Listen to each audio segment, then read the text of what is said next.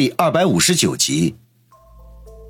王宇扫了他们两人一眼，微微一笑：“两位大哥，稍安勿躁啊，这一个月的期限不是还没到吗？”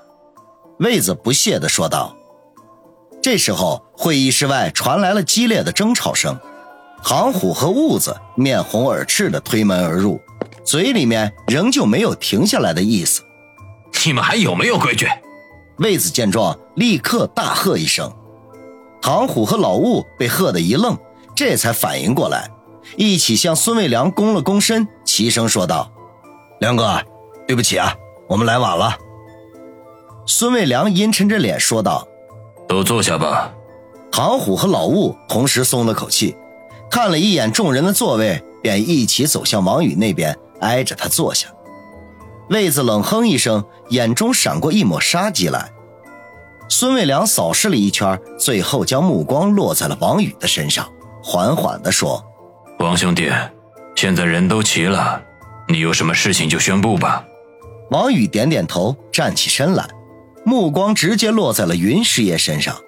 各位，半个多月前，我奉孙大哥的命令接管烧烤街，去对付新疆帮。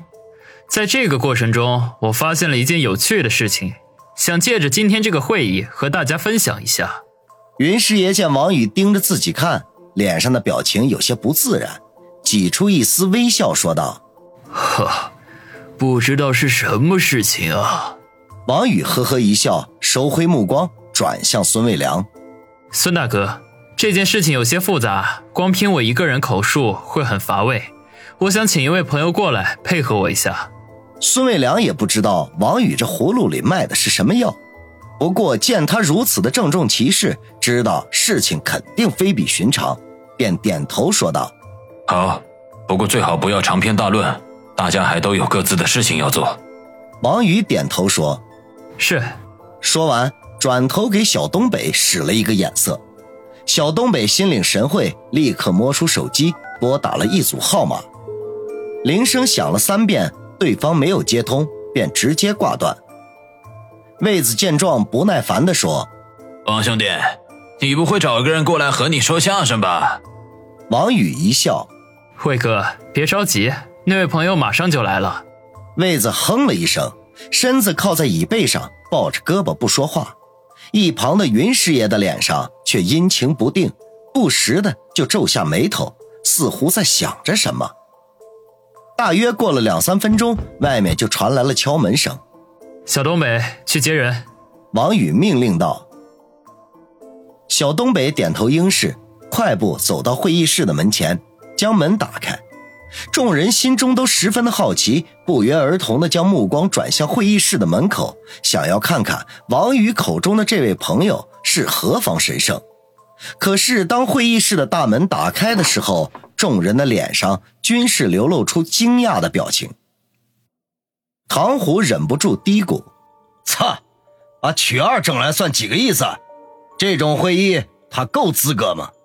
云师爷和魏子对望一眼，都从彼此的眼中看到了一丝惊慌，心中隐隐感觉，今天这个会议看样子并没有想象中的那么简单。赵氏兄弟匆匆看了一眼，便立刻收回目光，眼观鼻，鼻观口，一副万事不关心的样子。曲二乍见众人，显得有些局促不安，目光更是不敢与云师爷和魏子接触，垂着头跟在小东北的身后，走到王宇那边。王宇向坐在他旁边的老兀和唐虎说道：“两位大哥，劳烦向那边挪一挪，给曲二哥空出个座位来。”唐虎和老兀脸色顿时大变，前者怒道：“王宇，你几个意思？曲二也配坐在这里？”王宇眼中寒光一闪，不客气地说：“我再说一遍，给曲二空出个座位来。”梁哥，他什么意思？唐虎被王宇看得发毛，便向孙卫良求助。孙卫良摆摆手说：“按王兄弟说的做。”唐虎脸色一垮，还要争辩几句，老雾却赶紧扯了扯他的衣袖，示意他闭嘴。然后拉起唐虎起身，向外侧挪了两个位置。王宇满意的点了点头，向曲二说道：“不要怕，你就坐在我身边，把你那天对我说的话在这里向大家重复一遍。曲二脸色苍白的点头答应，然后胆战心惊的挨着王宇坐下，深吸一口气，定了定神，说道：“事情得从宇哥去接管烧烤街的那天晚上说起。那天晚上，我接到魏哥来的电话，告诉我有个叫王宇的人要来烧烤街接替我的位置。当时我听了很生气，我在烧烤街有两三年了，没有出过一次错误，和各方面的关系也都不错，凭什么要把我换走？”当时我忍不住向魏哥抱怨了几句，没想到魏哥却趁机问我想不想继续留在烧烤街。我说当然想了。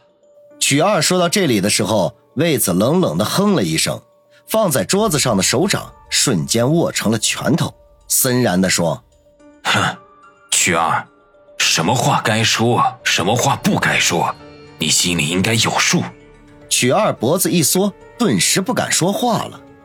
王宇笑呵呵地拍了拍曲二的肩头，说道：“曲二哥，你只管放心，只要有我王宇在的一天，就没有人敢动你一根毫毛。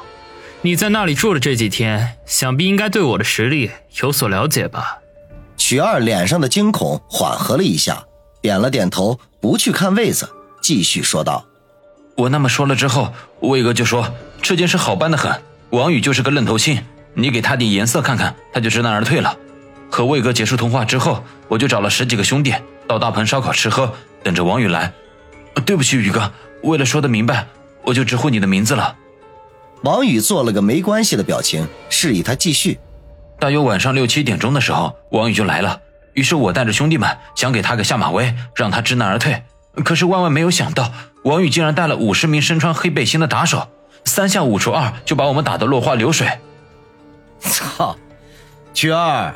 你他妈什么时候学会甩词儿了？唐虎听得饶有兴趣，忍不住说了一句。结果孙卫良一道冰冷的目光扫去，吓得他赶紧低下头，看着面前的茶杯，装出乖宝宝的样子。曲二苦笑的摇摇头，又继续说道：“哼，当时我找来的兄弟都被王宇的手下打得倒地不起，只剩下我一个人，我心中害怕，只得求饶。”好在他大人有大量，没有和我一般计较，放我走了。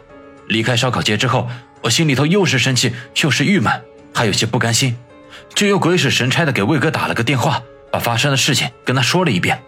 魏哥当时勃然大怒，狠狠地骂了我一顿。骂完之后，又安慰我说事情还没有坏到那个地步，他还有对付王宇的办法。我就赶紧问了什么办法。曲二说到这里，忍不住瞄了一眼魏子。只见对方脸色铁青，眼中杀机涌现，吓得赶紧避开其目光，打个巴掌给个甜枣，魏哥真高明啊！唐虎又啧啧的说道。魏子哼了一声，不置可否。孙卫良却恼道：“唐虎，从现在开始给我闭嘴！”唐虎呵呵一笑，把嘴闭得严严实实。毅然决然地做出了再也不多说一句的决定。魏哥说让我去找五六个人，去找新疆人的晦气，只要他们打了起来，刚刚走马上任当上老大的王宇就一定会出面处理。以新疆帮的行事作风，肯定不会吃王宇的那一套。到时候他们就会发生冲突，王宇肯定不会捞到好处，没准会吓得再也不敢踏进烧烤街半步。对了，那个时候我已经得知王宇的手下都撤走了，只剩下他和小东北。